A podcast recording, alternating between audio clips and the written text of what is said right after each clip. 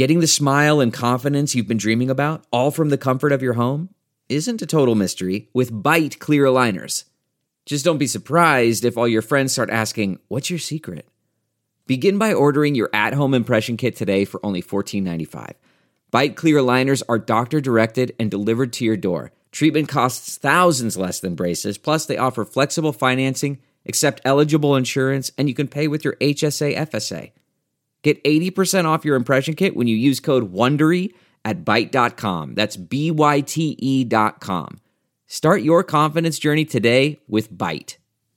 The spirit of performance is what defines Acura, and now it's electric. Introducing the ZDX, Acura's most powerful SUV yet. Crafted using the same formula that brought them electrified supercars and multiple IMSA championships, the ZDX has track tested performance that packs an energy all its own.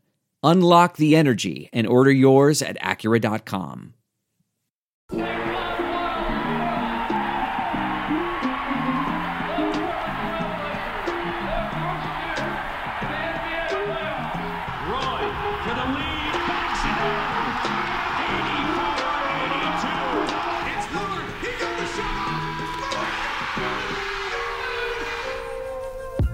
Welcome to the Church of Roy, a Sports Drink original podcast. Warning today's show may include adult language. Now here are your hosts, Brian Wilcox and Steve Dewald. Welcome, everybody, to the newest episode of the Church of Roy podcast. I am your host, Steve Dewald, as always, and I'm joined by Brian Wilcox. Brian, how are you doing tonight? pretty good, buddy. Um, I've, I've mentally recovered from the beatdown I I watched on Tuesday, Yep. or Wednesday, whatever, Thur- Thursday here in Denver when Mhm. when uh the boys came to town. No Simons, he was out for personal reasons. I believe he was attending a funeral, but um. I was kind of too bad to miss him play. I was really the uh, shining light that I was really looking Yeah. forward to. But uh, yeah, man, You know, I'm doing I- all right. I think it really speaks to this podcast where we uh, we get excited about tanking, and the Blazers win four out of five games uh, since since we really kind of started talking about this. And then the one game that you go see in person is the one game they lose, and Anfernee Simons doesn't play. So Classic, classic Blazers, man. Yeah. Uh, shout out to to my brother who made it out to DC over this last weekend. Got to see Nice. them play a, a really awesome game against the Wizards. So 115, 110 win. Uh, Anfernee Simons just an electric first half, which we're going to talk a lot about Anfernee Simons. Surprise, surprise again on this show. Um, so before we kind of get into that, I guess the the news uh, of the last couple games outside of the wins, which we'll talk a little bit about, is uh, CJ McCollum uh, is a father of a beautiful baby, and he has rejoined the team after a 17 game absence. So he's back with the team. He suited up against Orlando, uh, a 98 88 victory. Uh, CJ, you know, play, played a good portion of the game, uh, dropped 16 points, definitely finding his rhythm, but definitely some CJ stuff out there. Some some of his typical moves he likes to go to.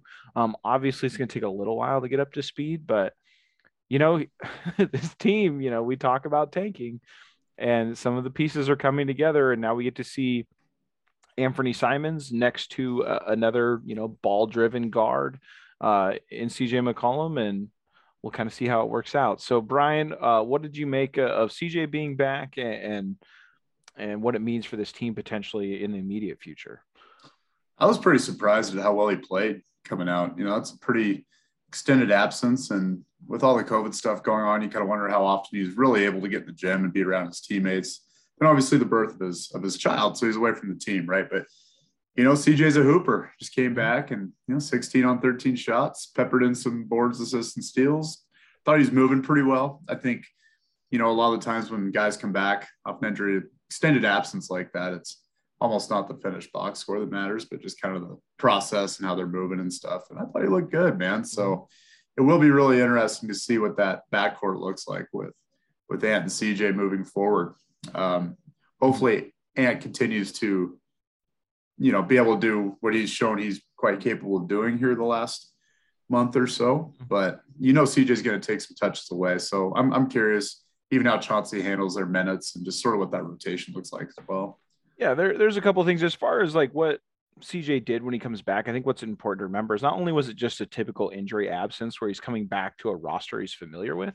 I mean, he's coming back to a Blazers team that looks drastically different than when he left. I mean, no CJ, no Norm, uh, some changeover at the power forward position since he's been there, and then you know Jusuf Nurkic, which I want to talk about about a little bit a little later, uh, is playing great right now. Um, so it is impressive. I mean, 16 points doesn't blow you away, but it is impressive for him to come back and find some form of rhythm around these type of players.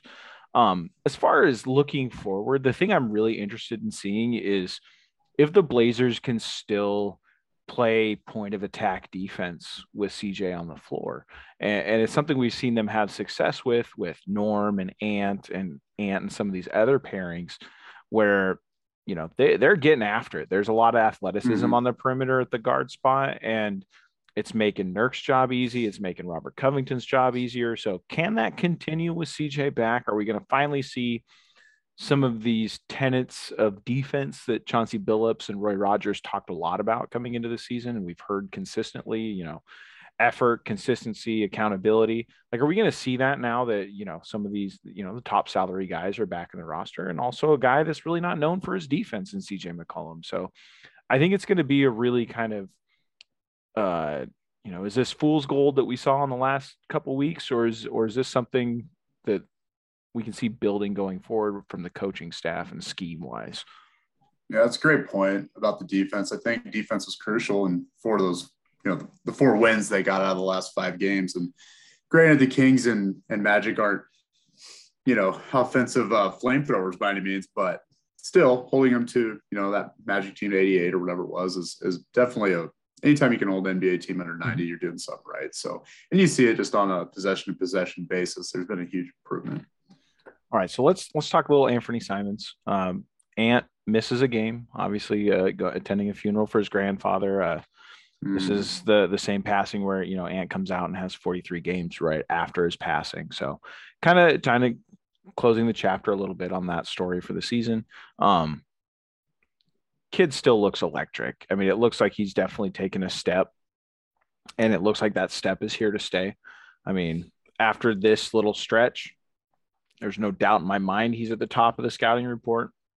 I mean, midseason scouting reports are definitely not built the same as a postseason scouting report, but they still exist.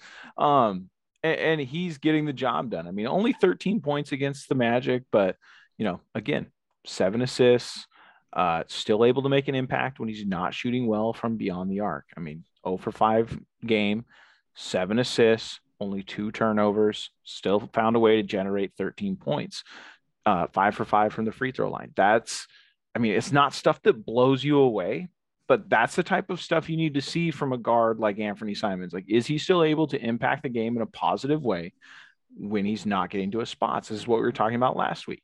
Again, we're seeing that. Those are, I think, those are almost as big of signs of growth as a 30 point game sometimes. Like, and that sounds weird, but I think it's in, like, like I said, it's really crucial as players begin to take the next step. Teams try to take things away and get you out of your rhythm. You're still able to make a positive impact. You don't crater, you don't drag your team down. And, and he's really done, he, he's at least showing that he has that foundation. Brian, what do you think? I completely agree. I mean, he looked comfortable out there. I think a couple of those threes drop. He's two for five. All of a sudden, it's a 19 point, seven assist game in his first game, you know, next to CJ, who's been out for a while. So I, I, I just totally agree. You're going to have off nights and, and finding ways to be played meaningful minutes when, when the ball's not always going through the net like you like Mhm. is, is critical. We're driven by the search for better. But when it comes to hiring, the best way to search for a candidate isn't to search at all. Don't search, match with Indeed. Leveraging over 140 million qualifications and preferences every day, Indeed's matching engine is constantly learning from your preferences. So the more you use Indeed, the better it gets. And listeners of this show will get a $75 sponsored job credit to get your jobs more visibility at Indeed.com slash match. Just go to Indeed.com slash match right now and support our show by saying you heard about Indeed on this podcast. Indeed.com slash match. Terms and conditions apply. Need to hire? You need Indeed. I want to tell you a story. It's a story about a scandal, broken relationships, gossip, rumors, money, corporate rivalry, and a broom. A performance enhancing broom. My name is John Cullen. I'm a comedian, podcaster, and for 20 years, I was a semi professional curler. And I want to tell you the story about how a single broom almost imploded the 500 year old sport of curling. We felt like we were bringing a knife to a gunfight. It's the story of a superstar and his fall from grace. Well, I was being dragged through the mud. It's the story of two brother entrepreneurs with a dream. I said, that's great news. It's a story of intrigue. I still don't understand why we want to keep his name secret. The full story has never been told, so I'm going to tell it. Broomgate How a Broom Almost Killed Curling. It was a year I'd like to forget. To listen to Broomgate, search for Broomgate in your favorite podcast app. That's all one word Broomgate. So, Yeah, I, I think it's really impressive when you're looking at it from like an efficiency, overall efficiency standpoint in the month of January alone. So seven games, but in two of those games, we're talking an 0 for 5 night, and then also a, a 2 for 8 night and a 2 for 11 night.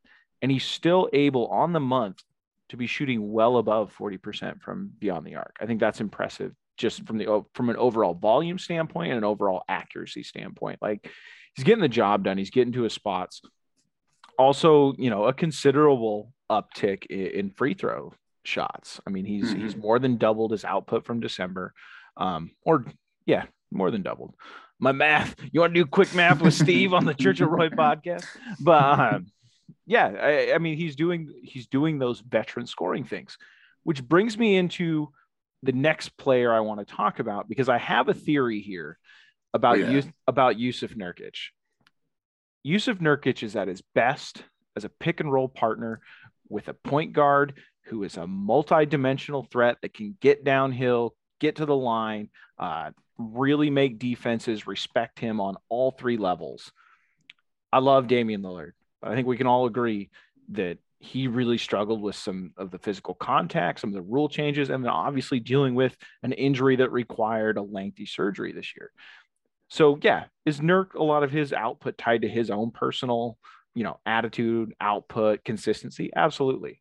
But he is definitely, I think he's back in his comfort zone. I don't think it's any coincidence that he's paired up again with a pick and roll partner who is a dynamic player on all three levels right now, or is certainly playing that way in Anfernee Simons. So that's my quick relationship. I think that might be driving some of this Nurk output. What are Mhm. you seeing from Jusuf Nurkic? You know, that's interesting. I think you could argue that just about every center in the league would benefit playing next to a top flight dynamic Yeah. three level scorer. Hey, you know what makes Yeah. it easy to be in a pick and roll? Having a really good point guard. So there's, Yeah. hey, hire me, Blazers. I'm available. So No, I'd agree, man. I mean, his his scoring's uptick this this month with Dame out. He's he's almost to 17 points, and even I do think that when Nurkic is engaged offensively, he's better defensively too, and on the boards, he's mm-hmm. 17, 13 with four four assists. And you told me coming into the year that he was going to go 17, 13, and four, and you're pretty damn happy with that, right? And granted, it's only been a month, but he's looking a lot better. I do think that his defensive contributions have, have still been muted. And but frankly, I would attribute that more to the scheme Mhm. than any of his personal shortcomings. But you know, something that's kind of fallen by the wayside this year with Nurk too is he's hitting almost 58% on two pointers, which is by far a career high. And Mhm. so some of those, you know, little flip shots that drove Rip City crazy, I, I think he's curtailed that a little bit. And uh, you know, I think his play has kind of gone under the radar a little bit. It, it certainly improved this month, but he's having a strong season overall. Um, maybe contract Nurk actually is here, but it's just kind of been hidden Yeah. behind all the other bullshit that's been going on between injuries, COVID, and general franchise upheaval. We haven't been able to really focus on him and what he's done this year. So, you know, kudos to Nurk. He's he's been playing extremely well. I mean, as much as you talk about, I mean, I think there is a scheme thing for defense, and I think it's it's tough for him to adapt to that. But offensively, like you said, his efficiency, some of those head scratching things have, have really kind of gone by the wayside. And it's really when you're thinking about the impact of the coaching staff, it's very similar to the bump that we saw Zubac go through with the Clippers. And Mhm. we're seeing Nurk kind of get that same, you know, very deliberate style of like a classic center down around the basket. And he's getting coaxed into these shots where we are seeing some of those flip shots disappear. We're seeing more of that mm-hmm. Zubac like offense, which Nurk is just as talented, if not more talented, especially when he's dialed in on the offensive end. So, um, kind of interesting to see. Interesting to see if it can continue for the rest of this season. Agree. Um, before we jump into some fun trade stuff, I do want to talk about, you know, like we mentioned, they've won the Blazers have won four out of five. It's kind of changing how they're looking in the standings, and especially when you look at the schedule in the next four games, um, how it goes. So basically, as we record right now, the Blazers have crawled back in to the play-in field. They are the 10 in the 10 spot now, but they they own the tiebreaker against the, the Kings as the standings sit right now. So they are above them. Um, you know, if, if this, I we were talking before the show, if the last five games go a little differently, um, you know, they're down there with the Pelicans, but they're not. They're they're right there in that playing field, and, and only four wins away from those Nuggets that blew them out the other day, but four games mm-hmm. away from even getting out of the playing field. So, you know, CJ's back. What are, are tanking dreams dying, Brian, or or is this season just too crazy to to go even look two weeks ahead? I'm about at the latter, Steve. I don't know what the hell's going to happen with this team. I think just as soon as you think, oh, this makes a lot of sense. Portland loses a bunch of games, secure their pick, mm-hmm. reload. No, they're going to rip out four or five. So I don't know. I think these next, you know, we keep saying that, oh, this will be an interesting test. This will be an interesting test. They all really have been, but this next kind of five game stretch, yeah, it's Heat, Celtics, Raptors, T Wolves, Mavs. And so a lot of teams that are kind of in the same zone as us. You have the Heat are always a tough out. The Celtics, who are essentially the East Coast version of the Trailblazers right now, underachieving with uh, a squad that, you know, a couple really high quality players. So I don't know, man. It'll, it'll be interesting. I think that Ant's done enough lately that it makes you wonder if a full tank's even feasible. CJ coming back, if he can regain his form, and then Nurk, that's a pretty solid you know stool to to lean on right now is those three guys and so mm-hmm. i don't know if it's going to be enough to move into you know that seventh or eighth spot but i don't think i think those guys are going to keep us out of a bottom five spot yeah. in the yeah. in the western conference so so what it kind of wor- what worries me about the situation what makes me think of is you know we've seen these dame like teams have really slow starts to the year and they have these big runs and they get back in the in the playoff race. And like after a disappointing start to the season when they kind of get things going it's like being on a roller coaster at six flags it's the click click click click. You're going up you're going up. And then there's a lot of tension and is this the right direction? Then you get to the top mm-hmm. and you ride this ride down it's super enjoyable what i'm afraid of now with this team after we've been here we've seen a couple first round exits that are really painful after this team kind of just guts it out and gets there I feel more like we're at the Umatilla County Fair and oh, we're God. on a we're on a roller coaster. It's been built by like carnies who are doing like gas station meth and drinking black velvet for like three weeks straight. So like so like we're we're going up there and I'm like, oh great, this is how I get stuck upside down for two hours in the screen machine. So like that's what I'm a little worried about with this team and where that's it's fair. going. So you know, it's right right now it's hard for me to get excited about this team winning like i feel like it's just going to put us in purgatory which is akin mm-hmm. to being upside down on the screen machine for a couple hours is that might be a little literally hell but we'll, yeah. we'll call we'll use a purgatory analogy i mean don't judge how we spend our summers but you know like it, that's what it reminds me of and really you haven't lived until you've you know bought the unlimited ride wristband and go into a carnival just fueled by black velvet and bad decisions. But um yeah, anyway. yeah. To, to build on that point, uh, yeah, I don't know where you want to go with that, but no, the Blazers. I mean, for years have been that team that always performs better when their backs are against the wall.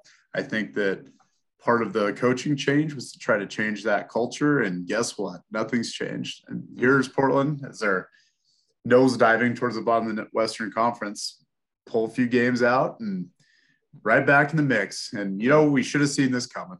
We yeah, really yeah. should have. Yep, yep. You know, shame on us at this point. Yeah, so, we, we act like we've been here before. This has only happened for yeah. years and years of the Lillard era. So so when you look at the schedule now, I'll try to get back on track. I, I promise that is my last uh, uh, carnival ride hope analogy for a while. But um, you know, the next four games are super interesting because I think we both agree they're kind of teams that are in the same tier as the Blazers right now. So if the Blazers Mhm. can finish this run, you know, maybe three and one, I think it's a really good sign that maybe this is sustainable, that this team is going in the right direction. They're beating teams they kind of should beat, not just beating up on the really bad teams. Um, so they got Miami, Boston, Toronto, Minnesota, and Dallas. And I, I guess kind of cross Miami out of there. I'm more interested in the four games after Miami. Um, Boston, Toronto, Minnesota, Dallas. These are all teams that are right in that play in range. I mean, Dallas is a little clear of it right now, I believe. But um, yeah. yeah. So really, I mean, Boston, the the as you coined them, the the Blazers of the East. So you know, you really want to see a positive result against these four teams. I mean, it's half at home, half on the road. Um, I think we're gonna have a good feel over these next four games. What do you want to see out of these next four or five games that are going to make you feel like maybe we're trending in a direction of sustainability, or is it still even going to be way too soon to tell after these games?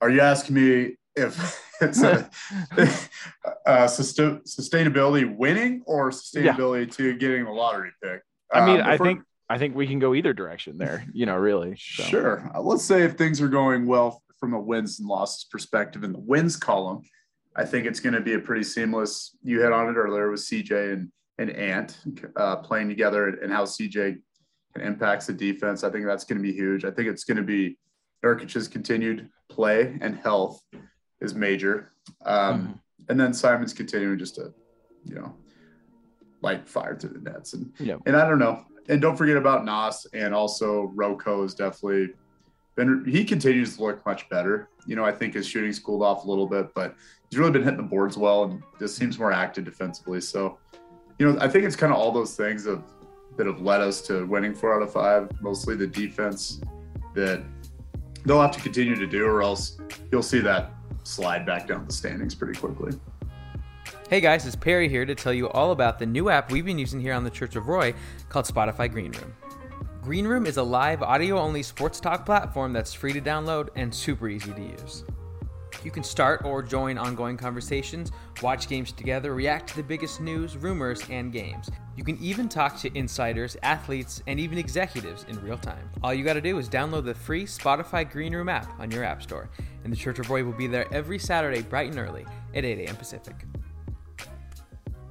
I, I think it, when you're talking defense, and you mentioned him, something we didn't, we haven't talked about yet. The show is Nassir Little, um, gets a shout out from Basketball Index. They kind of they're they're a cool site that kind of goes through grades players by certain play types and levels of efficiency and opponents' lack of efficiency when they're facing them. So uh, Nassir Little finished inside the top ten as far as players graded for uh, chasing players down off screens, which is something that the Blazers like looked for for years when they're playing Mhm. with a, a Dame and CJ backcourt.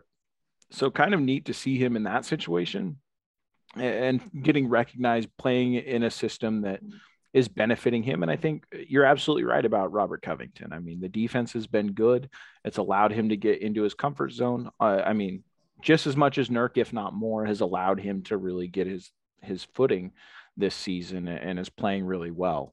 Um, it's tough not to mention it when you're talking about Nurk and Roko and even Nassir Little and let's face it, Anfernee Simons. Um, I, I think these next few games are important, but I think what this team looks like after the first Joe Cronin led uh, trade deadline is going to be uh, extremely interesting. So two names that we've really heard a lot about and and one a whole lot in the last week. First guy we want to talk about is Myles Turner, uh, Pacer center, uh, out right now with a, a stress reaction in his left foot. Um, so nothing goes better than Blazers and big guys with foot injuries. but um, Yeah, the rumors started and his foot started acting up. Yeah. Just any any uh any anybody touched by Portland who's over, you know, about seven feet tall. Watch So- out. So the Blazers are mentioned as one of the teams that are interested, along with the Mavericks, the Timberwolves, the Knicks, the Lakers, and the Hornets. And this is coming from Michael Scotto of HoopsHype. Uh, basically, they're saying that the Pacers are looking, they're asking price right now. And this is kind of came out before the injury news. So this could be a little deflated, but I don't think by much. Um, they're seeking two first round picks or a promising young player and a first round pick um, for Myles Turner. There's a couple guys that obviously fit the bill here, but I mean, the elephant in the room here for the Blazers, as it has been, you know, all this season when we talk about trades, is they owe their first round pick to the Bulls. It is lottery protected, so that pick will not be conveyed to the Bulls until the Blazers um, miss the play or make the playoffs. Um, so mm-hmm. if they make the playoffs this year, the pick goes out, but they can't trade that pick until unless they come to an agreement with the Bulls, I believe, or it gets past 2028 and and then the pick is conveyed. So that's just a non-starter for the Blazers. They can't put that in a trade unless they acquire one in a secondary trade, which is totally possible. So um I I don't know. I, I think young player wise, I mean, obviously Nassir Little is a guy we've talked a lot about. Um also uh uh, uh Anfernee Simons, obviously, but man, I think Anfernee Simons might be worth those two first round picks, which I think is is interesting right now. I mean, I'm just hyping him up. Um, but uh, uh, salary wise, Myles Turner is 18 million dollars per year. So I mean, you're going to have to look at some combination of salaries here, as far as you know. Jusuf Nurkic is obviously a piece that could work here, along with a little something else. He makes 10 million. Uh, Robert Covington's right there in that same range. So I mean, putting those guys together potentially and coming together with with a salary that I don't think it's any secret that the Pacers definitely want to be far and away and clear of the luxury tax, especially with this team and, and the struggles they've gone through this season. Um, what do you make of Myles Turner as far as a trade target? And, and, then talk a little bit about potentially what you see him as a fit with the Blazers. You know, for that asking price, I, I really don't like it at all. I mean, he's about 18 million a year. He only has one more year left on his deal. If you're assuming we're basically punting this year because Dame's out, which is kind of where we are. Maybe not completely punting, but I don't think he's the piece that's going to take you over the top this year with the late Dame edition. You know what I mean? So you're basically giving up whatever it takes. So it's two first rounders and a young piece, some sort of thing you can finagle, getting a first rounder, moving Simons. Who knows? You're doing all that just to have him for one more year, and then you're looking at him going to uh, unrestricted free agency. And he's only two years younger than Nurk.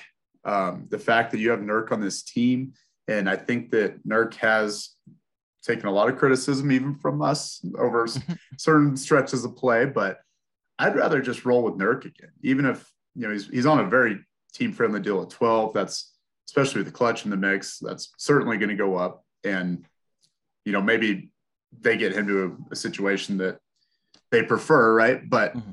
I just think that the if he had three years left on on his deal, I think it's a different conversation. But if only one year left on his deal and that asking price, I, I think I'm out.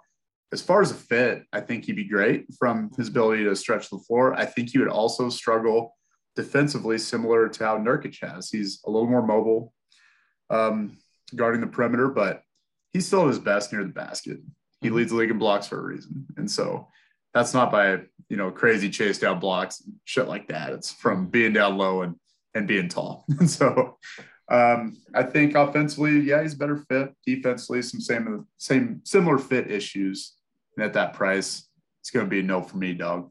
Yeah, I, I, think it is a hefty asking price, especially with the injury, which I would assume that the asking price comes down. Sure, um, sure. But yeah, like you said, I mean, he makes his bread and butter being around the the rim, getting to those blocks. Yes, he is a mobile defender. In theory, he can guard, you know, serviceably, you know, three through five, one through five on switches. But you know, you want him by the rim, and he gets those blocks a lot of the time because you know I love Domantas Sabonis, but he does get a lot of blocks because Sabonis is not necessarily like this defensive powerhouse. He's picking up a lot of you know weak side blocks, and he's down there around the rim, really kind of cleaning things up. Um, as a floor spacer, I mean, yes, you know, this year taking 4.4 three pointers per game, same as last year, hitting in the low 30s, which, you know, is still good compared. I mean when you think of like Nurk kind of expanding his range I mean it's nowhere close mm-hmm. to what mm-hmm. Myles Turner can do so I mean at least some teams have to at least pay a little bit of attention to him on the outside um like you said only one year left and then we're playing this game again where you you'll have his bird rights and you'll be able to give him a little more but at 20 he'll be 26 or 27 at that time when you're talking about negotiations like Mm-hmm. Are you really going to be in a position to really know what you want to do there? Um, it is a hefty asking price, and, and leads me into my my next player I want to talk about is Jerami Grant, player we talk about a lot, and I just think Jerami Grant is more in line as far as where his prime is with Damian Lillard. I think Jer- a player like Jerami Grant is a lot harder to find and a lot more meaningful when he's playing at his best than Myles Turner. I think I think you can go find a good center in this mm-hmm. league. You can find a big man that does some of the things that Myles Turner does. I don't know if you can find a lot of players that that can do what Jerami Grant can do when Jerami Grant's playing at his best. Um, and, and obviously, when he's in this system with the Blazers, some of the offensive stuff kind of gets tossed to the wayside here because he's not going to be the super high volume shooter scorer when Dame and CJ are playing, or assuming CJ's here if the trade goes down. But I also think just as a natural trade, I think Anfernee Simons is still super interesting for the Pistons. Mm-hmm. Like I, I, think if I was building a, a young backcourt in a lab, I think Anfernee Simons, Cade Cunningham is among one of those top pairings that I would really like to see if they can grow together. Um, now, I obviously I don't want to see Ant go anywhere, but I think that's a super interesting destination for him. Um, the last thing I want to say about Grant before I kick it over to you is Grant is kind of in that same field that Norman Powell was last year. It feels like uh, a lot of the rumors going into that trade deadline and even after was there was over a dozen teams after uh, mm-hmm. Norman Powell. It definitely feels like that's the same thing for Jerami Grant, who is over his thumb injury, is what it sounds like. It's he's been cleared for basketball activities. Now, I mean, that's not him suiting up, but he's back on the floor. He's doing stuff. So it might be a tough ask to ask Joe Cronin to go out in his first year as a you know fully functional GM to go beat out a dozen teams for like the most coveted asset. But man, I, I really like the idea of Jerami Grant with this team. So Brian, what do you think? Hundred percent. I think he's an ideal fit for this team. I think you'd like to see. You know, he's only shooting thirty three percent from three this year as well. You know, similar to Turner. So you'd like to see that tick up a bit, but he does uh, so many other things well, right? And so he's obviously a great fit, but he's a great fit for a dozen up plus other yeah. teams. You could probably exactly. argue about every team in this league could use a Jerami Grant. Mm-hmm. Um, and so, again, he's another guy that only has a year left on his deal.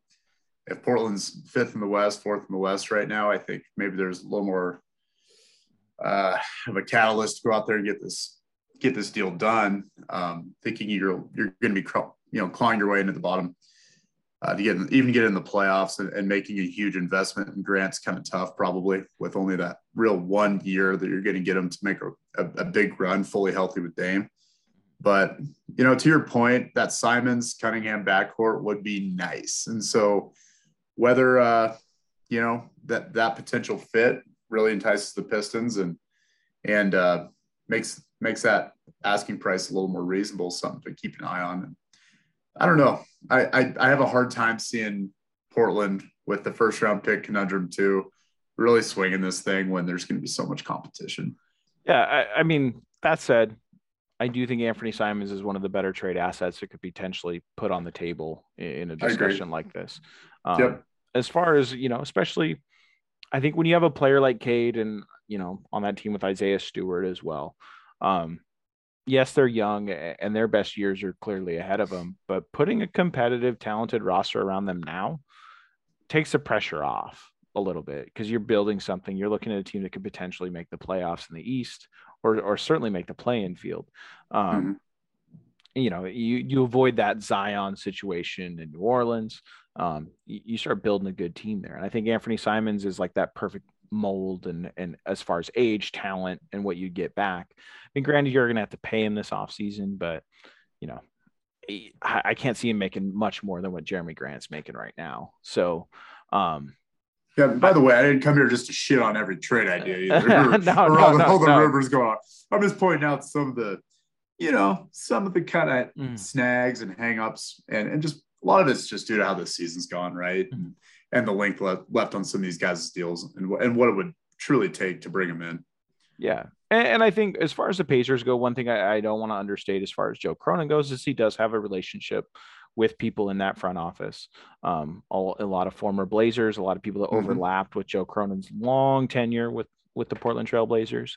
So as far as just talking to to another team, they're kind of interesting. And I mean, if you if you want to really just bank on you know one year of Myles Turner fully healthy next to one year of Damian Lillard fully healthy, and you get a lottery pick this year, um, Myles Turner might be your guy because you know he who knows how long he's going to be out, and obviously if it is a foot fracture or a foot injury that that requires some time, the Blazers are in a position to to be incredibly patient here. So Mhm. um, at least for this season. That, that that changes immediately in the off season. But um, as far as trades go, I wouldn't put it past here to to where we learn uh, how Joe Cronin likes to operate. We might see some players and, and some teams that we're not even thinking of yet. Like, I mean, uh, just think back to to those early Shea years, or anytime you get a new GM, you're going to probably learn something new. But it certainly sounds like th- there have been some I think beyond preliminary discussions with the Pacers is at least what it feels like. I mean, that's kind of what Brian Windhorst uh, hinted at when he was on some local radio shows here in Portland in the last week. So, um, with uh you know and with Cronin, the fact that he hired an assistant general manager about five days ago, Andre Patterson, that kind of leads you to believe that he might have a little more, you know, power to make some moves too. That it, it might be trading those young guys or mortgaging future assets if you can find a way to do that. But you know, I thought that was a big hire and, and big news for Cronin. That certainly bodes well for his future. I don't think he's a lock by any means, but you know, that, that was his hire and his guy and filling kind of filling his old spots huge. yeah, it definitely looks like a, a sign of faith uh, for the Blazers as far as what he's he's doing moving forward.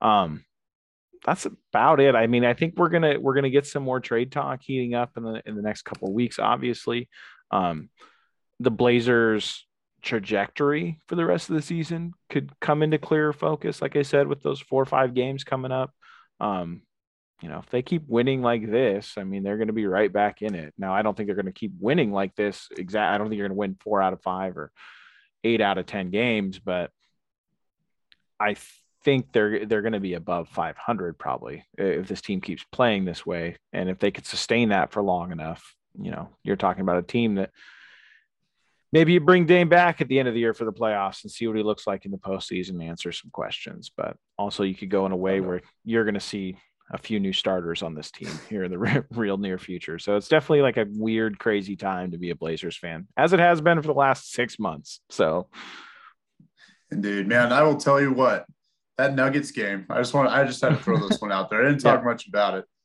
But when I saw Keljin Blevins checking in the first quarter, I was just like, oh shit. this is gonna get this is gonna get weird in a hurry. And Yep. it sure did. yeah. Shout Yeah. out to Nurkic. He played, you know, he was in there, at least the squad was somewhat competitive. As soon as he left the floor, it was a bloodbath. So Yeah, I think there was. A, I think that was the game where there was kind of a cool moment with him and a, a young fan who was also named Yusuf. After the game, there were some pictures after that, him taking some pictures with a fan that brought a sign to a game. You know, enemy territory being in Denver. So, um, you know, I'm hoping for the best for Nurk. I mean, hopefully it is with the Blazers and continues to put up great numbers here. But if he does end up in a different situation, I, I hope it's a good one, and I hope I hope he's Yeah, able to springboard into an, a, a a fruitful off season for him. Um, that's it for this week's show. Um, we want to hear your trade questions, your or what you think of the trade talk we had. What do you think? Of, do you like Jerami Grant more than than Myles Turner, or the other way around, or is it neither of them for you? So uh, get at us on Twitter, uh, Church of Roy Pod. Um, also in the comment section of this Blazers Edge post would be awesome. So that's all I got this week. Brian, anything before we go? I don't. And uh, all it's going to take is a couple more wins. Then I'm fully on the play- playoff bandwagon. So yep. keep it, Yep. keep an eye out for my mood right now because it's been all over the place in this team lately. If there's anything I like, I like playoff runs and black velvet and cheap carnival rides, my friend. So, Hanging upside down. yep, that's it, people. We'll see you next All right, week. man. We'll see you. Thanks for listening to this episode of the Church of Roy podcast. If you like what you've heard, go ahead and subscribe to the show wherever you download your podcast. You can follow us on Twitter at Church of Roy Pod, and be sure to check out our live show on Spotify Green Room every Saturday bright and early at 8 a.m. Pacific.